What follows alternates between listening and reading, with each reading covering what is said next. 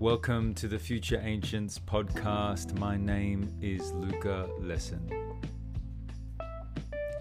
This episode of the podcast is brought to you by my patrons, those legendary human beings who are supporting me via my Patreon page, which is Patreon, P A T R E O N dot com forward slash Luka Lesson, L U K A L E S S O N.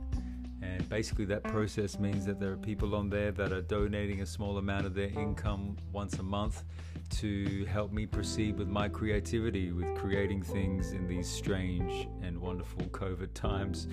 Oh my goodness, we are in for the long haul, it looks like, and I'm so lucky to have so many people that are willing to support me during this process. I currently have 119 patrons, which is incredible and it looks like we're going to hit my first target of 120 fairly soon and that will take me closer to being a full-time patreon artist. At the moment i'm probably about a quarter of my income is coming from patreon so i'm looking to get to 400 patrons eventually and once i get there i can be full-time creating without any need for any support from any other um, type of income. I can just create with your support full time, which would be a dream. And I believe that we're going to get there together. If you'd like to make a donation and become a patron, just go to my Patreon page and you will be able to choose the amount that you would like to support with. And we will be forever grateful, that's for sure. So, this episode of the podcast is with a complete legend of a man, someone that I met while I was teaching at a school, doing a residency at a school in Sydney, and he happened to be visiting the same school, giving a talk to young First Nations boys at that school um, at the same time. And so we got to cross paths after kind of being fans of each other's work for a little while. And I was lucky enough to, to slip into his busy schedule and, and record this podcast recently. His name is Joe Williams. He is a proud Wiradjuri and Wolgalu man from Cowra, born in Cowra and raised in Wagga. And he played football, rugby league for the South Sydney Rabbitohs, Penrith Panthers, Canterbury Bulldogs before switching to professional boxing and experiencing success there as well. During this whole time, though, he was experiencing suicidal ideation and bipolar disorder. So he had a suicide attempt in 2012, and after that, he really switched up his purpose and decided to start helping people who also struggle with mental ill health. And he eventually wrote a book called Defying the Enemy Within.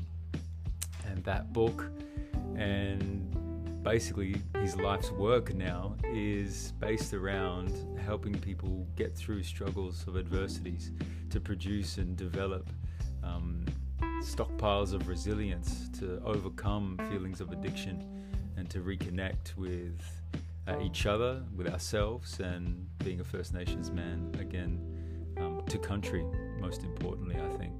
Our conversation revolved around that process. We talked a lot about connection to nature. We talked about mental ill health.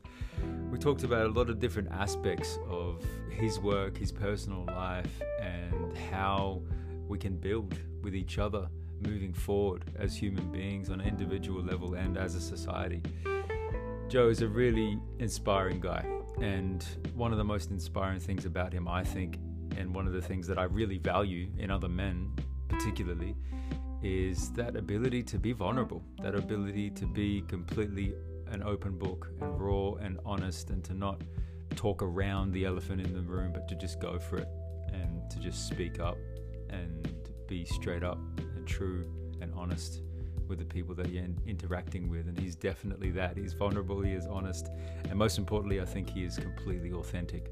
So I really hope you enjoyed this episode. At the end of this episode, I've recorded a poem, and I hope you enjoy that as well. It's called Stereotype. But please, for now, enjoy this episode with the great Joe Williams.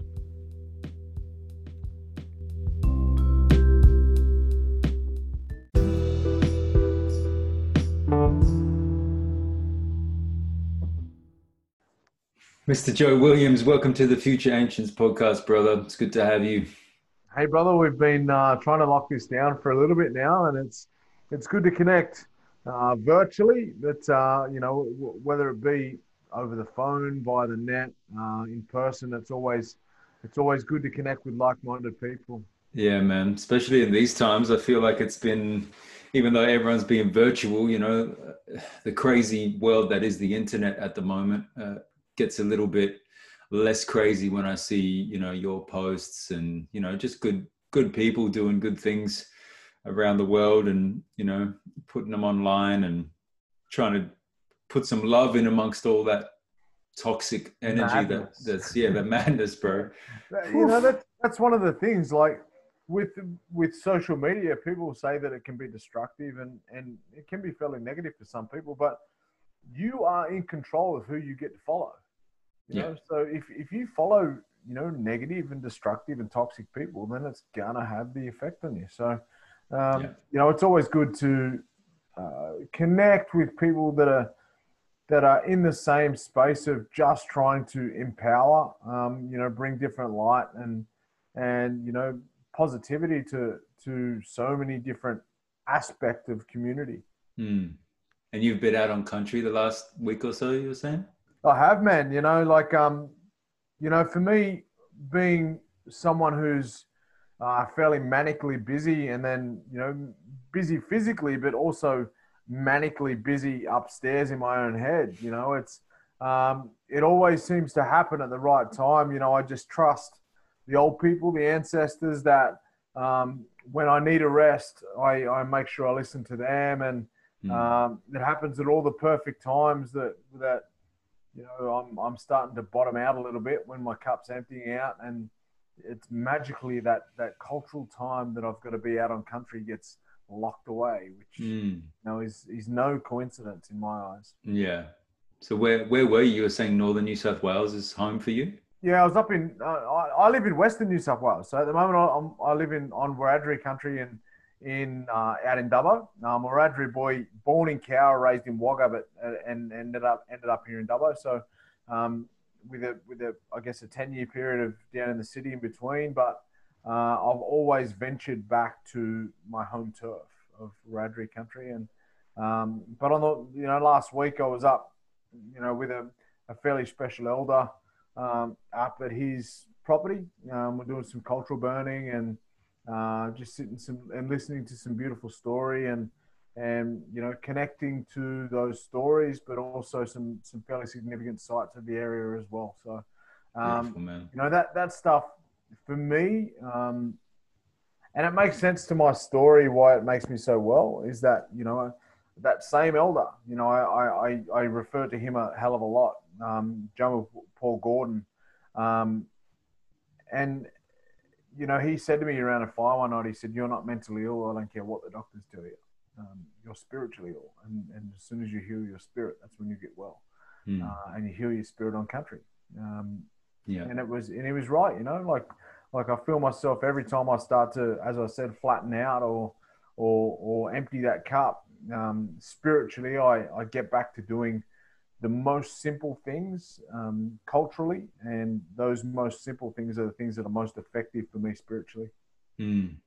And I feel so much of what's wrong with the world at the moment can be healed through country, you know, and and I when I'm in Greece in my grandfather's village, you know, like uh, something I can't explain. I can't explain, and I, and I do get, you know, the people that live on this country that's now called Australia. Also, we benefit from the energies and the goodness that is, you know, this beautiful nation, this beautiful country. The nature here is is healing. Um, and I would say that being from a Greek background, when I'm in Greece and when I'm in the village and when I'm speaking my language and I'm connecting with my culture, there's an, another layer of spiritual healing that I get to experience as well. And so much of what's wrong, I think, with today's world is that we're destroying that. Like it's become a commodity. We're using it to bottle it up and sell it, whether it's being sold as coal or being sold as gas or being sold as, you know, the water's being sold out of the land or whatever it is and more and more we see this connection with land being rare. And when i've traveled around the world you know i've been in beijing. There's 25 million people in beijing the same as australia in one city. Um, and there's such a disconnect from from country. There's such a disconnect from nature that you can you can see the ill health happening. Um, and we can see it in australia too but all over the planet, there's just this disconnection from from land, from nature, and again and again that that is manifesting as what's being called mental health or, or mental illness. And so instead of reconnecting the country, protecting our nature, being sustainable on with, with our you know natural resources, we we take ourselves away from nature. We live in an apartment block in the middle of a massive city, and when we have a mental illness, we we take a pill, and that's meant to it's meant to fix it all. You know. And and they they call the sick ones crazy, right? Right. like, like Yeah. that that analogy that you just gave me is one of the most insane things I've ever heard. Yeah, and then and the sane ones are the ones that are okay with living somehow disconnected to nature on top of each other Amongst in little that. shoe boxes amongst that and, and somehow being normal amongst all of that craziness in itself the system in itself being crazy You know that plays to not even the fact that we that we're selling off physical elements of the country. We're we're selling off our elements personally with our own time. You know, when the old saying, "Time is money." Um, you know, and when you when you Mm. when you're out on country and and as a as a First Nation man, when but the, there was no concept of time.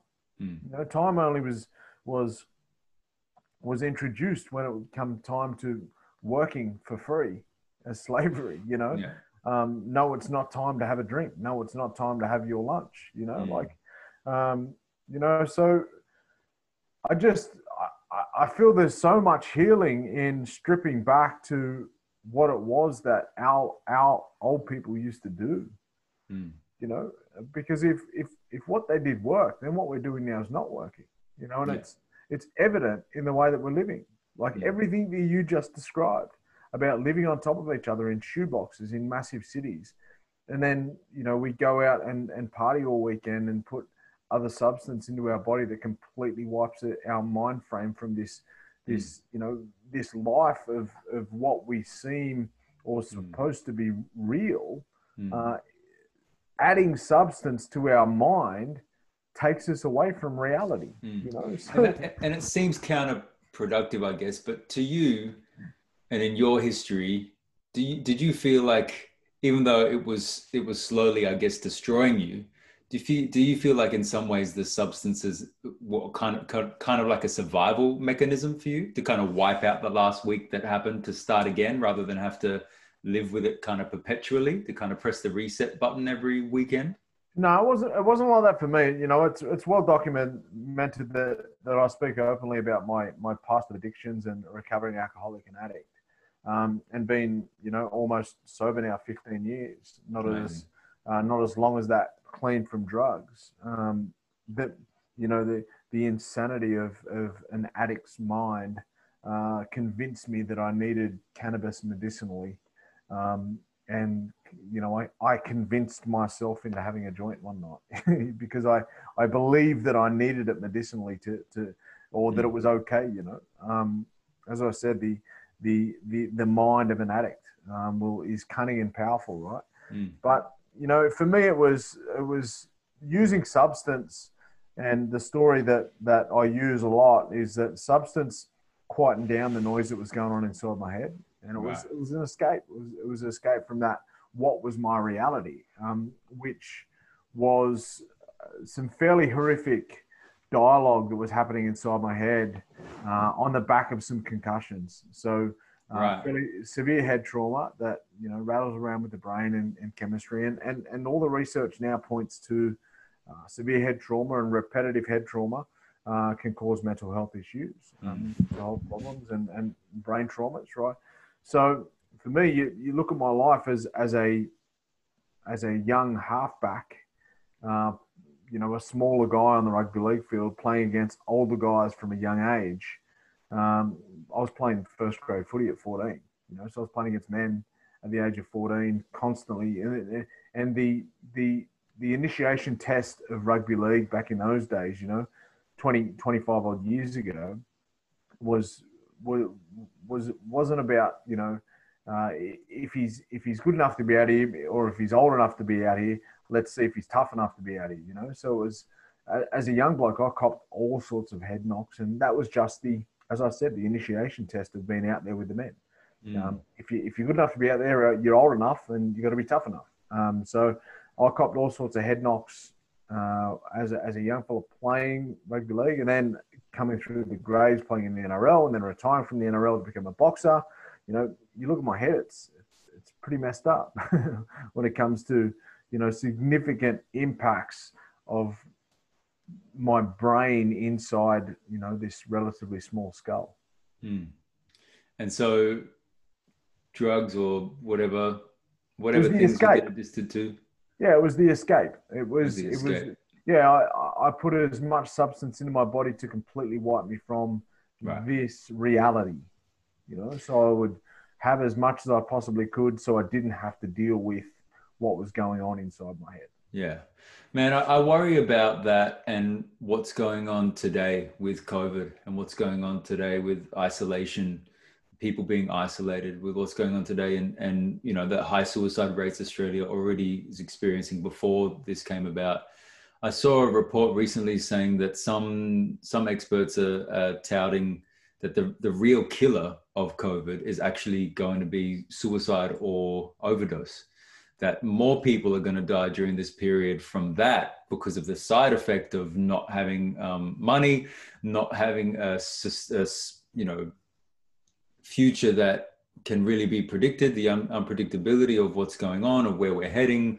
Um, all these factors are, are, tying into to mental health in this country at the moment. And even though the fear is all around this virus, actually the lack of support for people on a day-to-day basis uh, along with substance abuse and, and depression um, may end up being a bigger killer than than the virus itself. Have you had it's any conversations yeah, about that yet? It's horrific you know and i had conversation with with with a friend uh, just recently um, over a post that was on social media. And um, you know the post read this week is week 13 since the lockdown in march 1,000 people in Australia have died by suicide that you don't hear about on the news. That's 76 people a week more yeah. than COVID. You know, like that. 76, 76 people, people, a week 76 more than COVID. More than COVID. Wow. You know, and yet we we don't shut down the economy no. for that. You know, we people aren't losing jobs over that.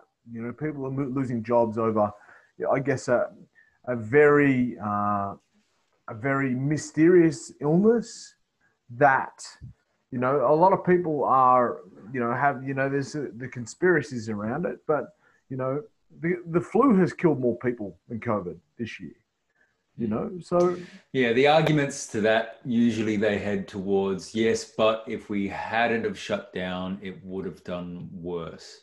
There's always there's always these counter arguments but i completely understand what you're saying and in many ways i completely agree with what you're saying. That look of like hang on a minute. Um, yeah, i saw somebody not... put up online that that um, now that we know covid kills people um, shouldn't it be that if we see somebody who's not wearing a mask they should be charged with terrorism? Because they're willfully terrorizing their neighborhoods with disease. You know like I was like, there's the extremities. Mm. There's the extremities of it, obviously, but. But then you know, I said, yeah, um, but then heart disease kills way more people on general. It's the biggest killer in the world. So if somebody turns up to a kid's party with party pies and Chiko rolls, should you charge them with terrorism? It exactly. kills more people. Like, like, like you know, when like, you know a good friend of mine. She's one of my best mates. She's she's in the you know the whole his holistic uh, health and well being space. Um, you know, and and and whilst you know she doesn't discount the fact that COVID is is a serious issue, um, which it is in a lot of communities. Um, you know, she she she hammers on more about let's boost our immune system. Hundred percent. You know, so we so we don't get sick. You know, and and the fact that you know if we do get this illness, let's make sure that we're equipped uh, uh, with our immune system wise um, to be able to fight it off. Man. Hundred percent. I mean, and think about it like, why are our immune systems even low in the first place? Like, there's no doubt viruses have been around f- for many years, you know, like we've, there's ex- been experience of viruses for, you know, hundreds of years, I guess, possibly more. Um, but what lowers our immunity? Fear lowers our immunity. shit food lowers our immunity. Lack of vitamin D, lack of vitamin C, lack of direct sources of nutrition. And the fact that in many communities, the healthy food is the most expensive food. So people in poor situations have to buy the shit in order to stay alive. And that means you're eating more chips and drinking more Coca Cola than you are eating healthy food any time of the day. And then, man, you look at our, look at the communities, the First Nation communities in in remote Australia. Oh man, like, it's crazy. Like it's horrendous how much money they have to pay just to get some some decent oh, food. Oh man, first time I went to Borroloola was 2002 or three, three, and I, I couldn't believe it. We were at the the local shop, and a lettuce back then was like twelve dollars, but a a cup of shitty chicken nuggets, which isn't even chicken, um, it's like two dollars. You know what I mean? Cardboard, yeah. Deep fried cardboard. Deep fried cardboard. exactly. It's exactly what it is. I couldn't, yeah, I couldn't believe it then, and and and it's and nothing has changed really. If anything, it's gotten worse. I saw the same thing in Maningrida not too long ago, and and and the same story. And I, I recently read an article about a community in WA. I can't remember exactly where, where the government owns the store in the community, and the prices for the food in that store are like triple what they would cost in in Perth. So then, so then locals take the the card that has money on it from the government. Half of that card has to be used at this particular shop, but they charge triple. So then they get that money back even quicker than when they give it. It it, it, uh, it begs the question: Does the government really want to close the gap? No. you know, when it comes to close the no. gap, people a lot of people think and for listeners a lot of people people think that close the gap is about closing the gap between non-indigenous australia and first nation australia. No that's not what closing the gap was about. Closing the gap was about health rates you know life expectancy. Um, closing the gap between non-indigenous and and first nation people's health rates rather than you know the the the, the racism that we see or the indifference that we see of opinion uh, in community it's about helping people to be on a level playing field. It, yeah. it honestly, like I sit back sometimes and I go, you know what? Aboriginal people are a business. We make oh, a shitload of people rich.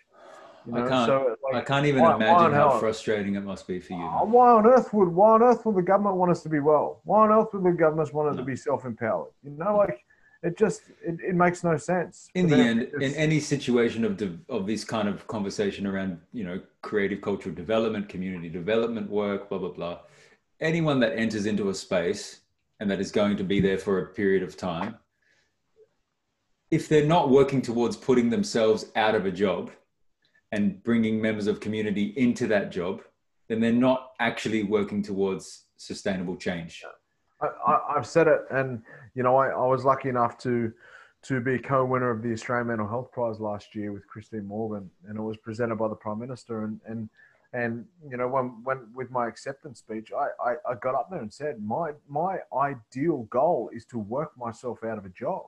Hundred percent. So I don't have to be in community talking about mental health breaks. I don't have to be in community talking about suicide. Yeah. I don't have to be in community trying trying to to, to empower people um, with with these type of you know life decisions. You know, we don't want to be in this situation. I don't. I don't want to be in this job, and you know that's for sure. Yeah, but when it becomes an industry, and whether it's a sinister white supremacist racist intention or not, and that can be argued. And I think that there is a there is that does exist, but does it exist across the board? And is every single person involved thinking in that way? And it is is it some you know um, sinister mafia that goes on in its in its processes with that in mind 100% all of the time. I'm not 100% sure about that. I'm not sold on that no. No, no but i do I think, think there's a hell of a lot of people that, that want to see good in community. Yes but but these systems themselves when they when they get set up and become an industry they can't they can't work to towards you know self um, demolition you know they can't work, work towards you know building working themselves out of a job when i like a you know same example but when i did first go to borroloola every single job of power every single position power in that community was held by a white person and if it was held by a black person it was ticking a box of having an Aboriginal person in that role, but usually that Aboriginal person was not from that community. They were from another community. So they could still kind of toe the line of what white fellas in that community wanted without getting involved with the politics and, and the, the movement of people on the ground. Um, and, you know, that seems to be, I, I mean, save for um, my experience of visiting Maningrida, which was different because Alice's mum, our mutual friend Alice, who passed away, her her mum was very strong. Helen was very strong in in moving things forward in her position um, in that community and in and all across that that part of Australia. But you know, and there's def- definitely communities you know that are different. But for the most part, if there's non-aboriginal people in communities that are not working towards putting themselves out of a job and making that community autonomous and able to make its own decisions then yeah it does seem like white supremacy you know what i mean like you know and and people people have uh, I guess se- separate topic, but people have the ideology of white supremacy wrong as well.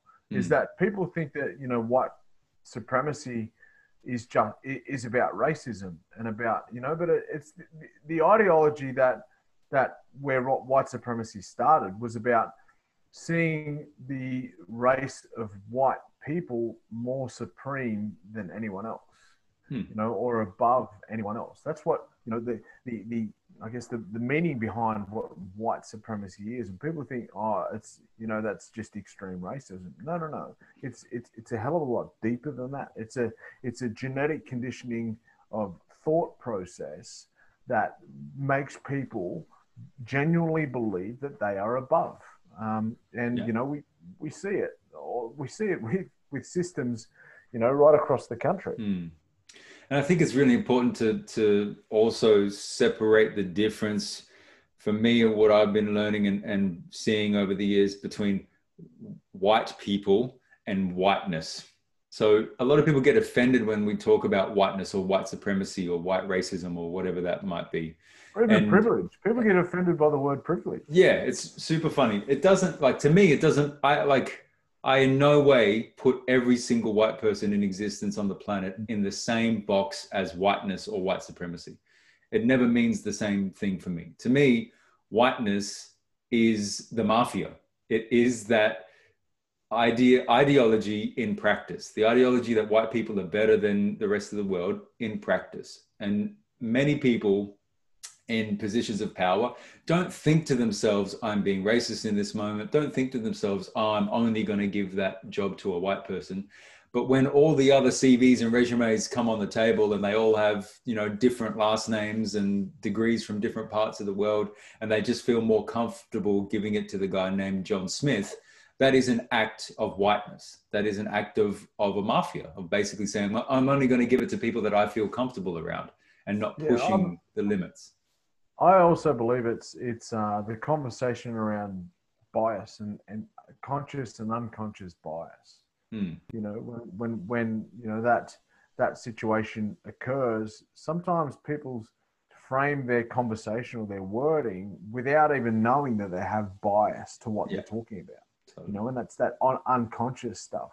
Uh, and then there's the blatant, straight out, you know, conscious of um, you know people yeah. that, that, that know what racism. Yeah. yeah. And that uh, shit is and like martin luther king and many other people have said that's better because then we know. It's like thank you for calling we know me. where we stand then. Yeah it's like thank you for calling me what you really think of me. Awesome. Now we know where we stand. Cool. I'm you know i'm not going to hang with you. I'm not going to buy food at your business. I'm not going to support anything that you are putting out in the world you know like we know we know where we're at. Cool. But when people are either covert and quiet about it, or they don't even know that they have these biases. They can't even self reflect enough to think, oh, that joke was racist, or this decision I made was racist, or the way I treated this person was racist, or I didn't even realize that I decided to serve this person last, even though they've been waiting for ages, just because subconsciously I realized that they were a different color to me and, and I just wanted to serve the other people first, not even knowing why I did that. See, I think those people can be changed. Yeah, I think those people can be changed, and I've and I've had uh, a fair amount of success with doing that. Tell me about that, man. How? Tell, how, how do you measure that success? success is a big word, right? But um, a, a, good friend of mine now, she's one of my closest friends now, right? Um, and I won't mention a name, but we're from the same town, um, and I've spoken about it uh, on different podcasts before. But back in 2017, when I got the uh, the the Australian A Citizen of the Year 2016, uh, I don't know if they gave it in January 2017 or it was in 16. I don't know. Um, back then, you know, the and it was around the decision of the, the abuse that I copped at the time was around the decision of not wanting, not standing up for the national anthem, right? So, um, and the amount of hate I got online after that, the, the you know the following days from that was incredible, right? And there was this one girl who was from from the town that I was that I lived, um, and she was always questioning me, always questioning on things. And like most people, I'll always give them my uh, opinion, right? Whether you know, right or you know, I I won't engage in uh, arguments or, or people who just flatly you know try and be racist. Yeah. I, you could tell she actually to, wanted to know to well, a certain extent. Well, you could tell that she didn't know. She didn't know the difference. So I just fed a couple of lines, and and then it was, you know, there was more. Yeah, but what about this? And then what about that? And then I gave reasons reasons again, and and it was like I'm stumping you every single time. When are you going to learn, hmm. right? But but she slowly started to come around to the point now. You know, she's in a position of of educating those in her circle. Yeah. You know, whether it be you know whether it be direct family or friends, and yeah. and and and she's now a fairly fierce advocate when it comes to this stuff um, mm. for First Nation people because she gets it now. She understands now, and and and it was and it was you know back in 2000 and, and people say you know where do you see the change? How do you measure the change?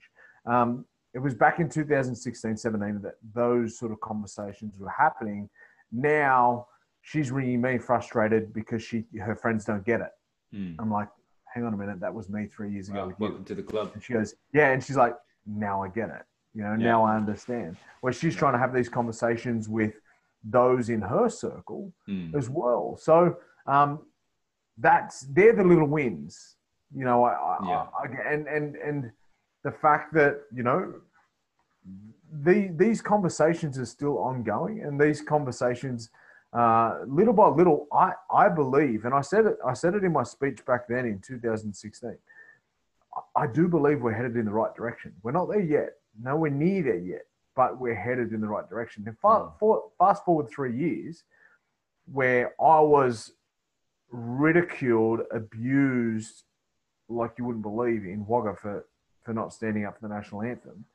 Um, fast forward three years to 2020 the Black Lives Matter march in Wagga that I pulled together in three days. Yeah. And there was nearly 2,000 people there, 85% of them non Indigenous people. Wow. Right. So you have a look at, there would have been 10% people going, you know what, Joe, I never ever heard that perspective of the national anthem before. I never ever knew that that was a song written by a Scotsman about England that has five verses that no one else has ever read. Yeah. You know, people didn't know that. Um, and that 10% now has grown massively in that community, right? To the point where I say that I believe that Wagga is the most progressive community that I've been in in, in the entire country. Mm. Um, you know, to around a Black Lives Matter march that we had, you know, there a couple of months ago, 85% of the people were not Indigenous. You know, there's nearly 2,000 people there. Um, the Wagga mayor was on board. The Wagga police were on board. The wow. Wagga local member was on board. They were all marching with us. Wow. You know, um, so so so for me, like and people for those, say, for those who are listening to this and don't know what um, you know, rural or country Australia is like, that's huge for a police well, it's, department it's, to even be on board for that. Yeah, like that's yeah. like that you would expect them to have had an education that would not lead them anywhere near being able right. to, to to understand or or That's right. That. And and if people remember earlier that day, Wagga Wagga is a country New South Wales um, town, right?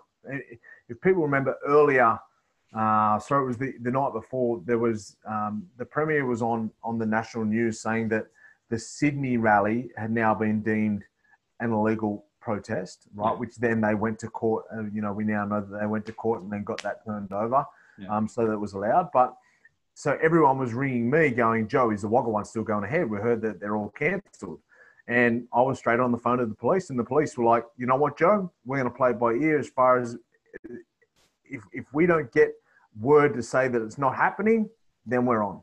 You know, yeah. like like we're going ahead as business as usual at the moment. We're here to support you." Um, you know, we're about this as well. And and and and again, fuck man, that's so amazing. You know, it's huge. But but what people are got to have to understand as well is that you know Wagga, Wagga's a different place, right? Is that I couldn't shout from the rooftops that all police are bad.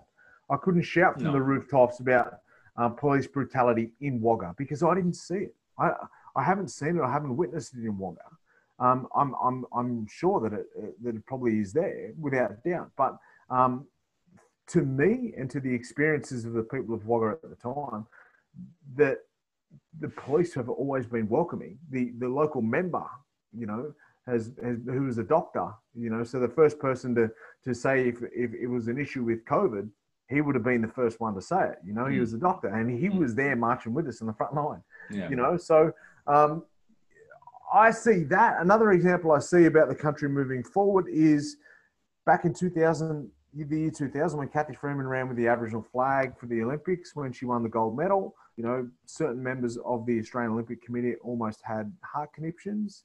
Um, fast forward to the Commonwealth Games opening ceremony in Melbourne, and the entire opening ceremony is about Aboriginal culture.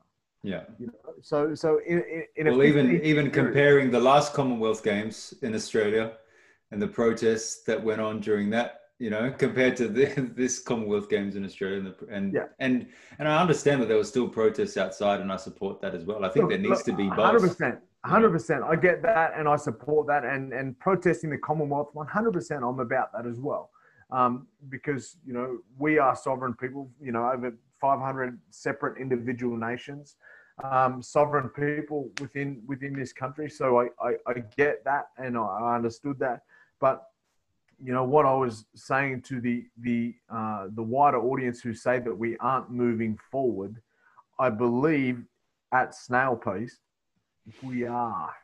You know, it, it, it don't have to be it yeah. don't have to be at a rate of knots, man. You know, yeah, we've man. we've we've we've had and we've been in this fight for 230 years. The amount of change that I've seen personally in the past 15 in the past 10, in the past five years, totally has been huge. It has been huge, man. Even now, I, and I, I wasn't, you know, and I only came to this as an as an adult kind of thing, you know, like I only I, I graduated high school. I went to an uh, I did an arts degree. I sat in my first anthropology class or indigenous studies class and i just went holy fuck they didn't teach us shit did they you know like i just sat there and just went yeah my my schooling is has been 10% of what I need to know. I'm just going to stick around and learn as much as I fucking can. So even coming from it at a later stage in life, you know, year 2000, I'd say is probably when I first um, woke, started waking up. Even though when I was in high school, actually, I shared this story online recently. I was in high school and in my legal studies class in year 12, my teacher provoked us and said, um, asked us, you know, if the government was to apologize, you know, should the government apologize for the stolen generations? Yes or no? This is in 1999. And I was the only person in my class who said yes. The, no other student in my class thought that it was a good idea to say yes, including the teacher. The teacher also said that they should not apologize for the stolen generations they shouldn't do it because of legal ramifications because it's not our fault because we didn't do it because it's over it's in the past all the usual bullshit you know things that people say and i was just like what are you talking about what the fuck's wrong with apologizing like how is that going to impact anybody adversely if i met somebody that had survived the holocaust and all of their family had been killed or or taken from them I'd just feel like i'm so sorry for what you've been through it's not not hard Is it's it? not hard, and it's it's it actually helps us all rise above the bullshit. People think that if you apologize somehow you're diminished and other people are put above you. You're but when you apologize, we all gain our dignity together. Yeah. And and I just can't I still can't fathom how people argued against that. And then and then you know a number of years later there was an apology to the stolen generations and it was healing. And even though it didn't hold in terms of the actions that the governments take. It wasn't the end of that kind of activity, but it was a moment that was. I was in Canberra, I was on the grass outside of Parliament. There were thousands upon thousands of people there from all different backgrounds waving Aboriginal flags, and it was a really powerful moment. I was I was um, I was playing in the NRL at the time, and um, I just finished playing in the NRL, but I was living in Penrith, and uh, my ex-wife's grandmother was stolen, and she was sitting on on our lounge, um, uh, and no, no, no, she wasn't. Sorry, her daughter her daughter was. So it was um, my ex-wife's grandmother was stolen, and her daughter was sitting there. So and so the Mm. grand the granddaughter and the daughter were sitting there, and and, and they were just in in tears, you know, Mm. because it was just, it was a real moment for for Aboriginal people to think that, you know, this is some massive, massive progress. Um, what's happened since, um, you know, can be can be questioned without doubt. Mm. Um, and you know, I'm not going to for one minute sit here say that the apology fixed everything because it hasn't. Um, you know, when when it, you know, so it's I mean, it's one of those things that we're going to keep growing as a country and, Yeah. and just keep being aware of these sort of things and and the and the impact. You know, that's what I talk about I a lot. think- The I- I think, impact of man, that. and you're and you're a prime example, and and I guess we have similar stories because we go into especially education centers and we're talking to young people and we're seeing you know light bulbs go off. And and over the course of I've been doing workshops in schools now for like 14 years. And every every line of poetry every moment of vulnerability every moment of honesty is a step in the right direction. You know what i mean? And I think a lot of us, especially people that have come to activism kind of late, um, or have come to it, you know, quite recently or whatever it might be, they seem to think that if they just push for this week or uh, this month or you know this year, that that it's enough, you know. But it's such a long game. It's such a long, long game, and every win is not enough. Every win is not everything, you know. Like having, for instance, having Barack Obama as president in the states, that doesn't solve every African American problem, but it is a step in the right direction. You know what I mean? Or It gives every people hope. It gives other people- people hope, and, and it's just and this. hope. Yeah, there's always going to be a first. You know, the first. Well, I think as well is that planting that seed of hope can can flourish and grow so many others. You know, if, if there's one African American man who can be the president, maybe ten in the future can think that they can be the president. You know, Uh, you know, we, we got brother Kanye at the moment. Um, I'm not sure. I'm not sure how that's going down. Um, you know, it's not going well, and that begs the Well, question: Does it even matter? Like, like just because you have a you know a certain person of a certain background in a certain position, yes, it gives hope. But if that person is is shit, well, he's not the right person. He's not the right person. Now, now, I, you know, I got, I've got to have a bit of a dis- disclaimer here. I, I think that, I think that Kanye is not well.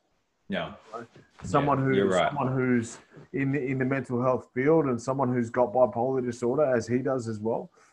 I seen a hell of a lot of me in him the other day when he was, you know, and and my ex-wife rang me as well. She said, "Oh my God, this is Joe Williams ten years ago."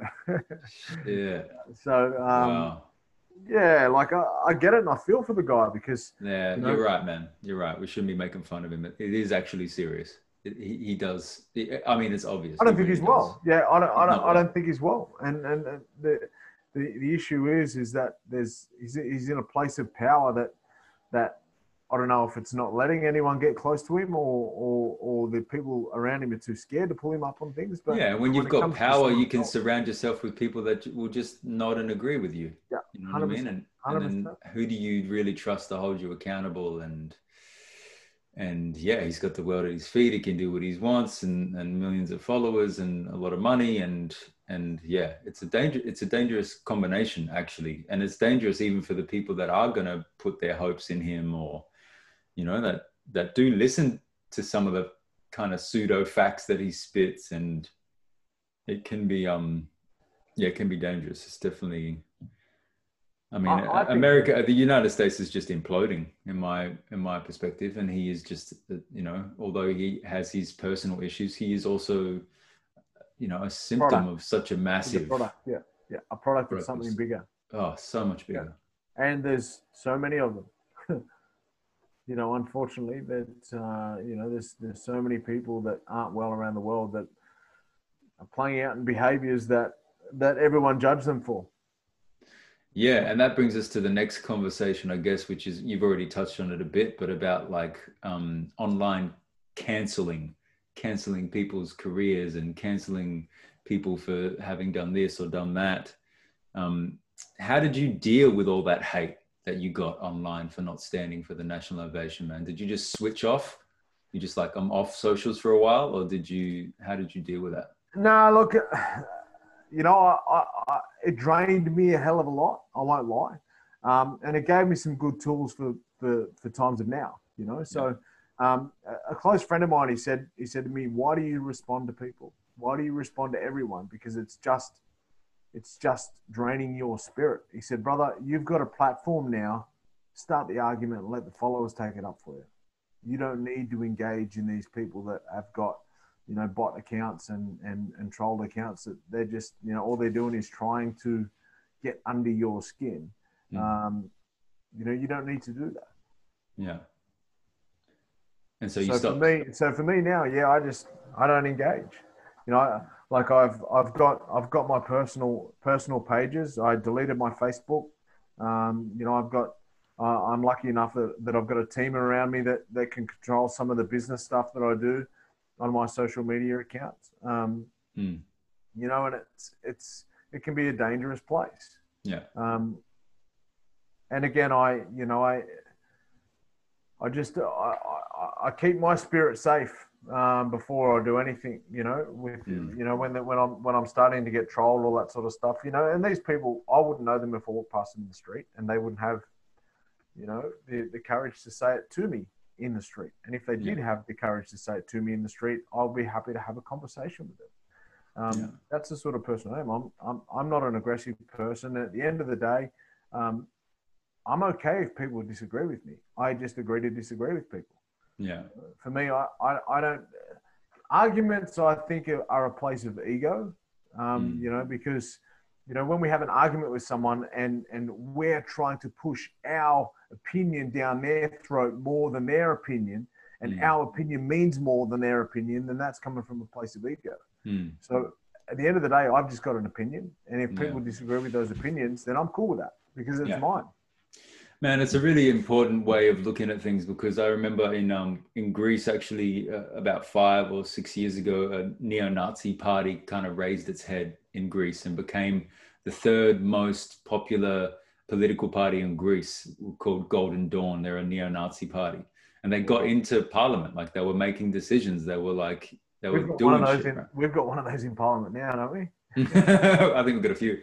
Um, and and so when they got in, this this really um, uh, bright uh, kind of um, he's the finance minister. He was at the time.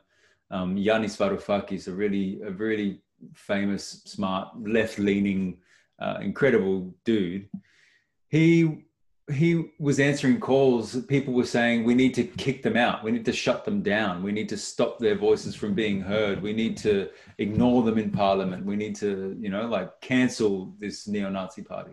And he was like, you know what? I, I fully understand the idea behind that. But actually, what is more powerful is to let them sit there and to argue against them with clarity in publicly in the midst of a democracy and show the world, show the rest of Greece just how stupid their ideas are, just how unfounded their their theories are, and just how impossible their ideas are in terms of how to run a country. And eventually that's what happened. It took a while, it took like five years, but now they don't have any power in the government anymore. They basically shut up shop. They don't exist anymore as a political party and they've gone, they're kind of disappearing. So it took five years, but but it was it was a public debate that made it work, that made them shut down. If you just push them down and try and silence them, they obviously get bigger because they think that that's they've got some power over you because you can't even listen to them. And I know that that's people don't want to hear that when it comes to people like um, uh, Andrew Bolt and things like that. Mm-hmm. But I think it's important to argue with these people publicly and show them that they're fucking idiots. I know that there's a limit to that, you know, like if they're just going to get up, if, if what's her name, if um Pauline Hanson's just going to get up and act like a complete fool, like she did on on the Today Show or whatever it was recently, I agree that there's a limit. You know what I mean? Like they can't just get on and be complete, you know, basically just over racist all day and all night. That's that's not an argument. That's just being prejudiced 24 7. But if they think that they have these really smart arguments of shutting people down, of stopping immigration, of stopping the refugees, of, you know, all this maltreatment of people and that it's a legitimate political ideology, then come and have the conversation with us and we'll have the argument with you until it's done, until everybody realizes that it's a load of shit. See, the, the thing I've always been taught and told, and this is why racism – uh, I have a different perspective on racism, and you know, and it come from some education from my dad. Um, I got into a fight at a young age at school, um, and you know, uh, being a boxer later on in my life, I, I could handle myself as a, as a young fellow all right. Um, and when I come home, I got suspended from school, and Dad said, "What happened at school today?" I said, "I got suspended." He said, "Why?" I said, "Because a, a guy called me a black C U N T, and you know, we got in a punch up." And he goes, "All right."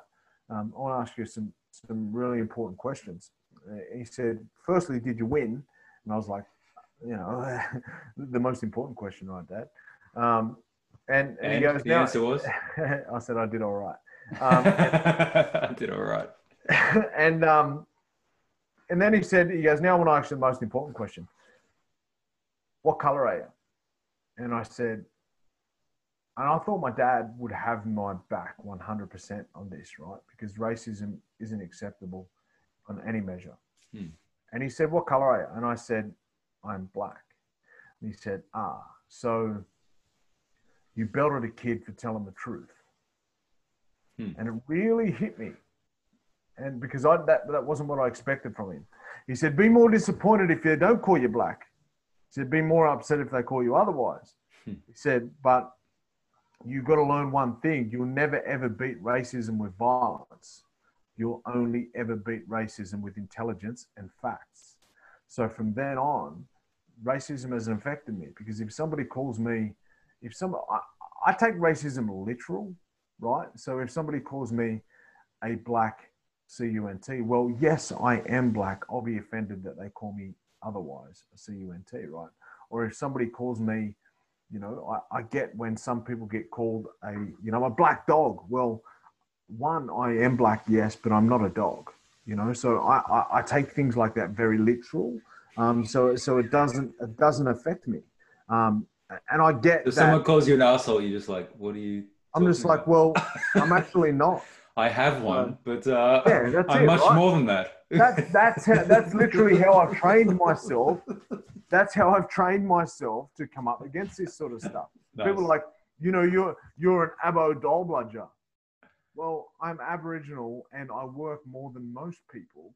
I'm on the road 300 plus days in the year away from my family, and I'm out there wiping the tears of kids' eyes. You know, like I, I have a job and I have a significant job. You know, like like, yeah. and it just and, it just and you're just like super confused. Well, no, I'm not. They are.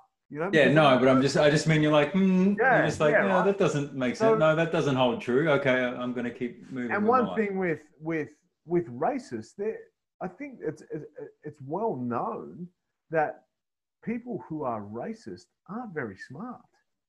So I would rather, instead of belting them with with with physical attacks, I would mm. rather expose their lack of intelligence. Well, this is the other question I need to ask you then some people say that racism is in fact a, a, form of a mental illness that it doesn't actually make sense and so because it doesn't make sense it must stem from some kind of ill health or idea of instability or need to push others down in order to to is that need i guess is it, even though it's so common in the world today is that need to push people down in order to feel better is does that stem from mental ill health?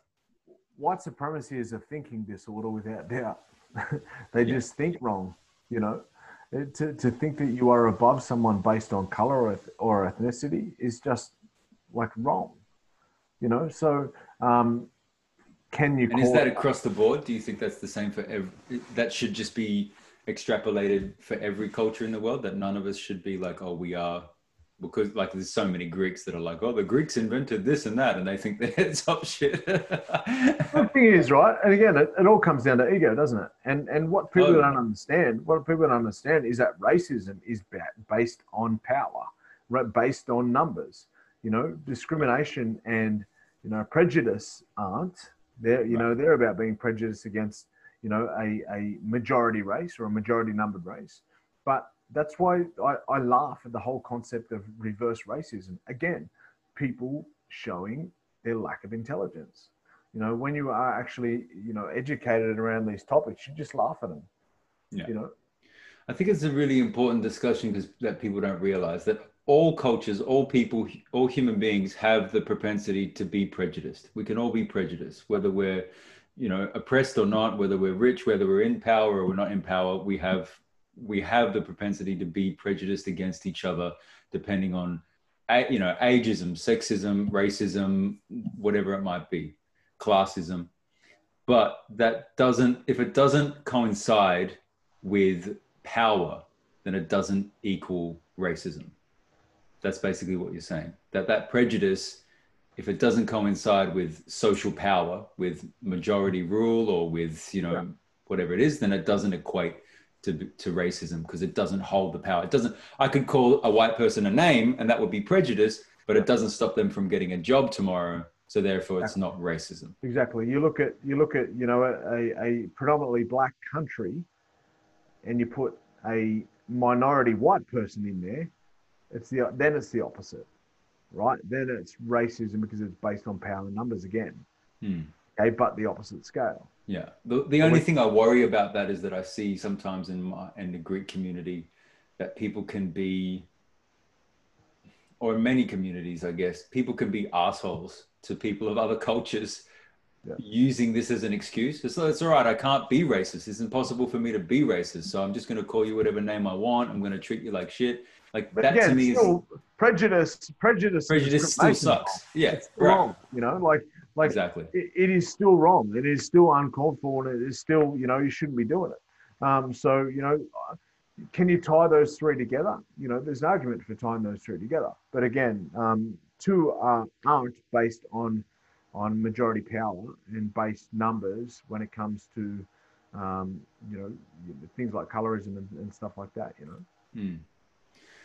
Yeah, and there's just so much to be said. I mean, any elders that I've spoken to, of whatever background they might be, all, they all seem to come back to compassion. They all seem to come back to, you know what, like fuck all this shit.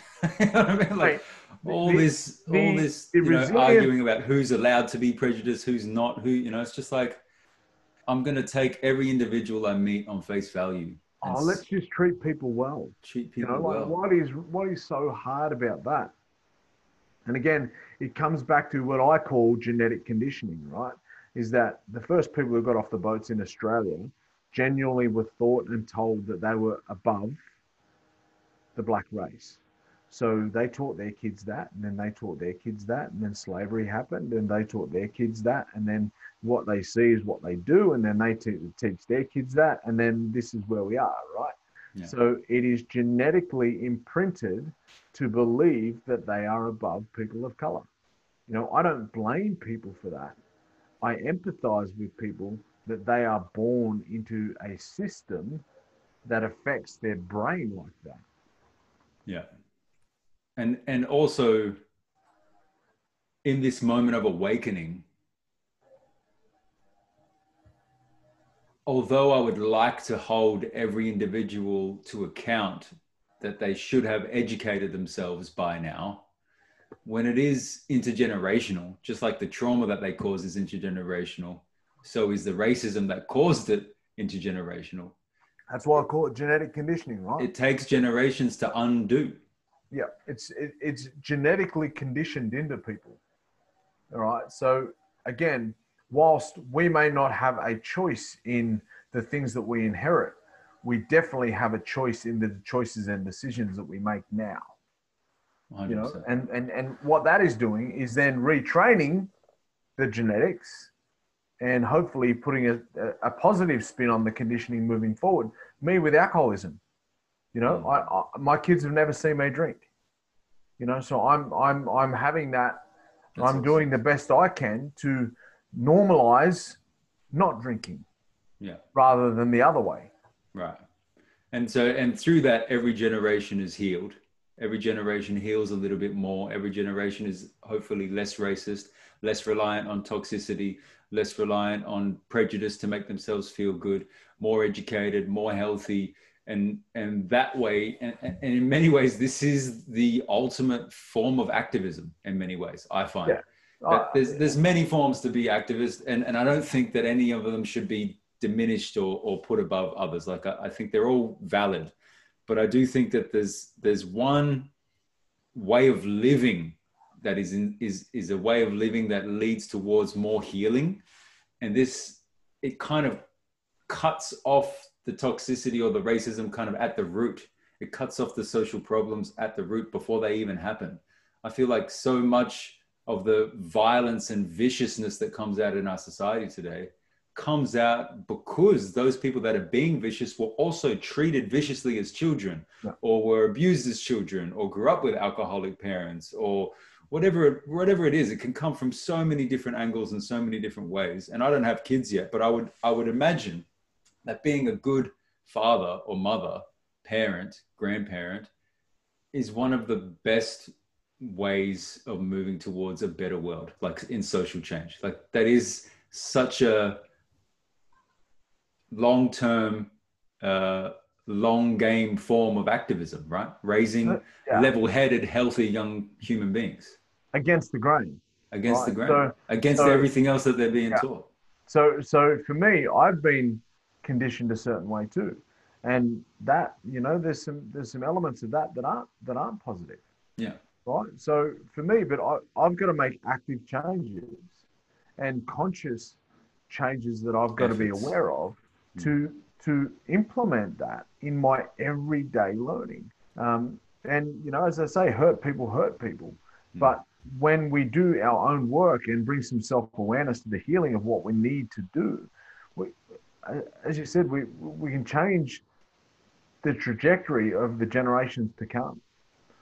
You know, and for me, there's one there's one thing that that is easy to say but often hard to do is show more love than hate. Because there's only there's only two things in our heart right? Love and hate okay?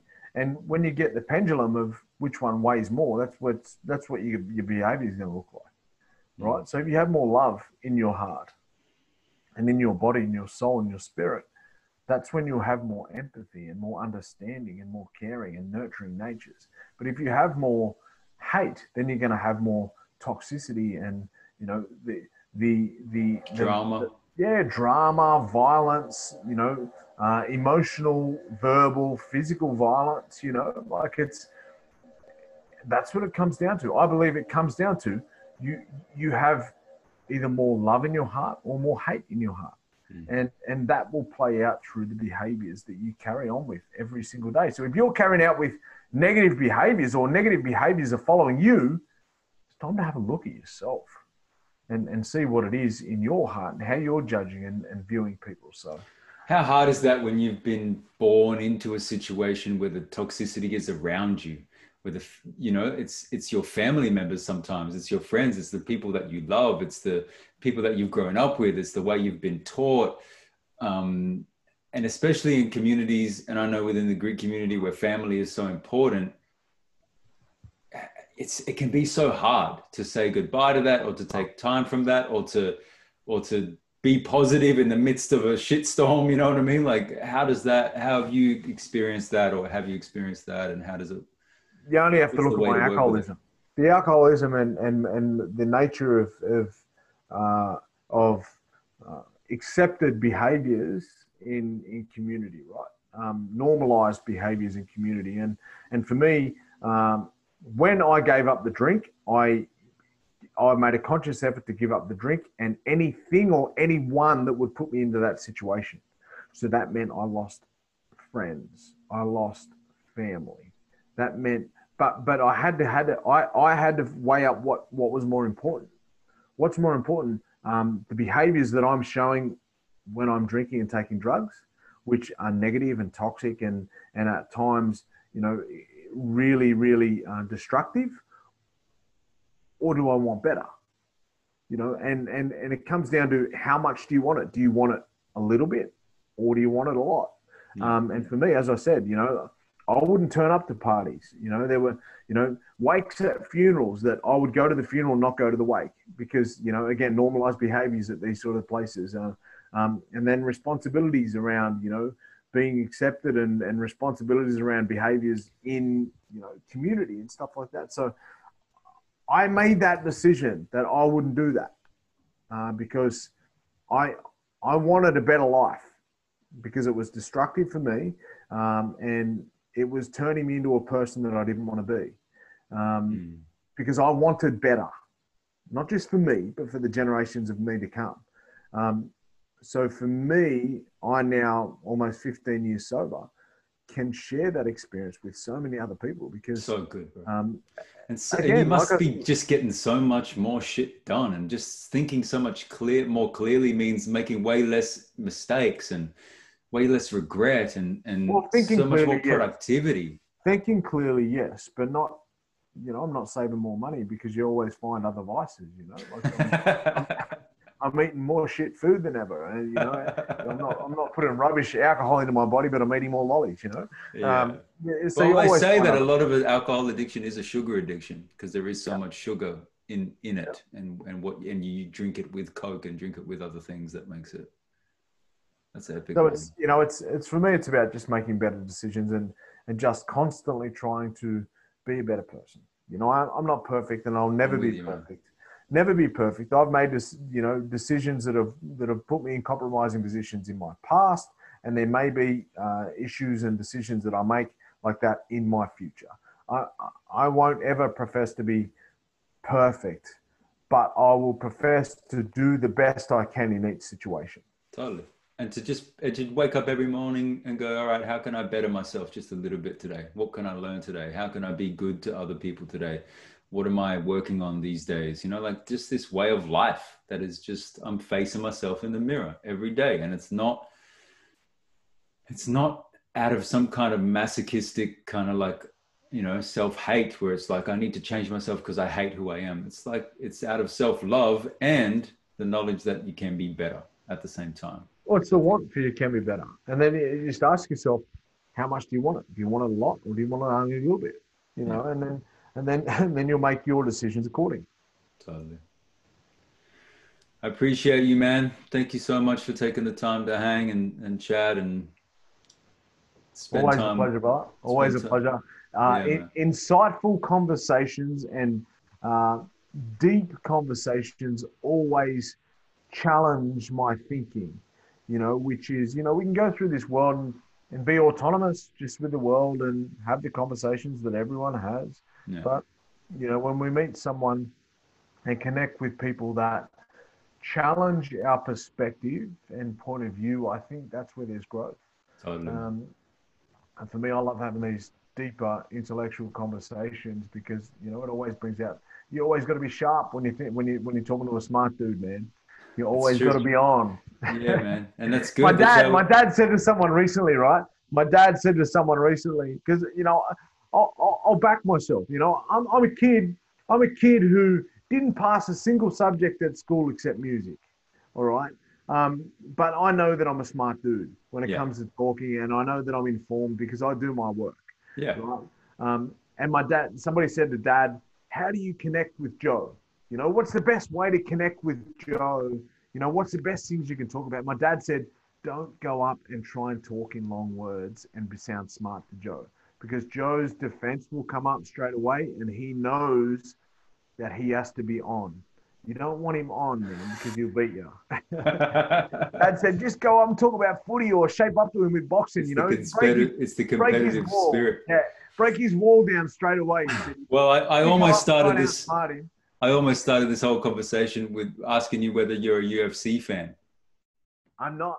I'm No? not. Uh, no, I, I love the art of boxing. You know, Yeah. being an ex-boxer, I love the art of boxing.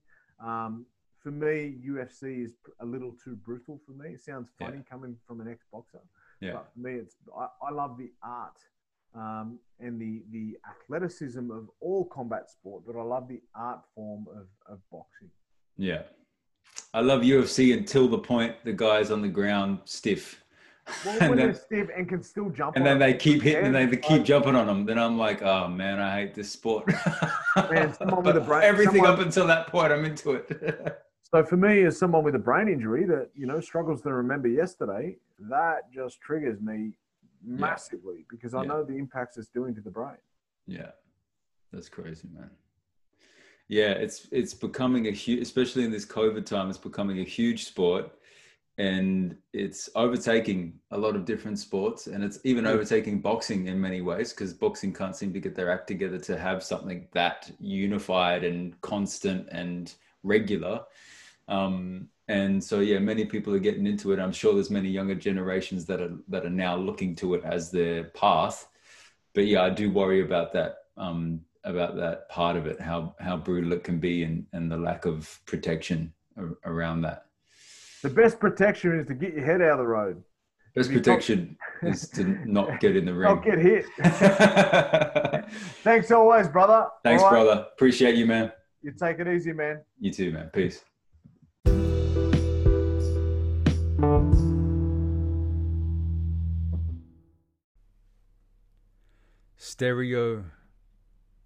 Stereotype. Before they lock you in their stereotypes, speak words so deep they're like burial rites. Write lines that unite every side of the fight, so when you speak, all they get is your stereotype. I don't care as much about your lyrics as I care about your spirits. Our words are just vessels to help our souls grow coherent. That's why plastic conversations just keep people in their places.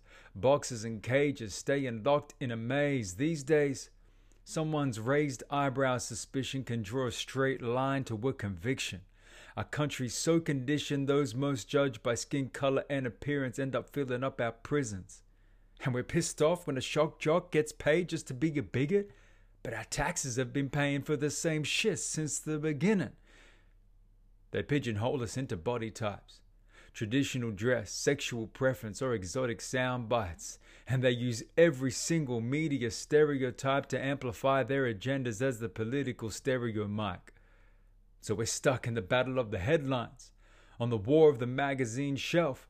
They've taught us to see each other as caricatures of our real selves.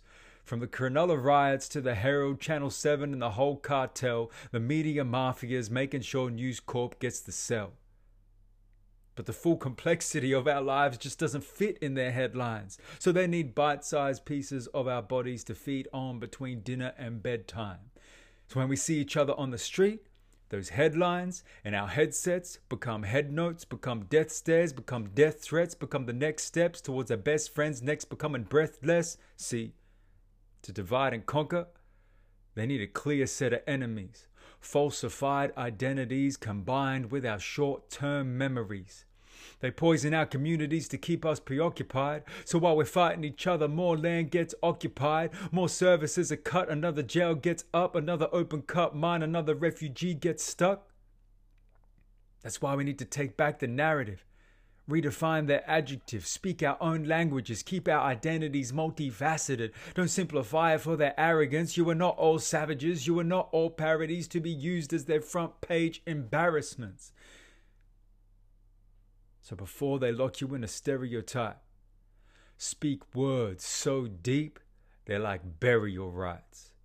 Write lines that unite every side of the fight. So when we speak, all they get is our stereo type.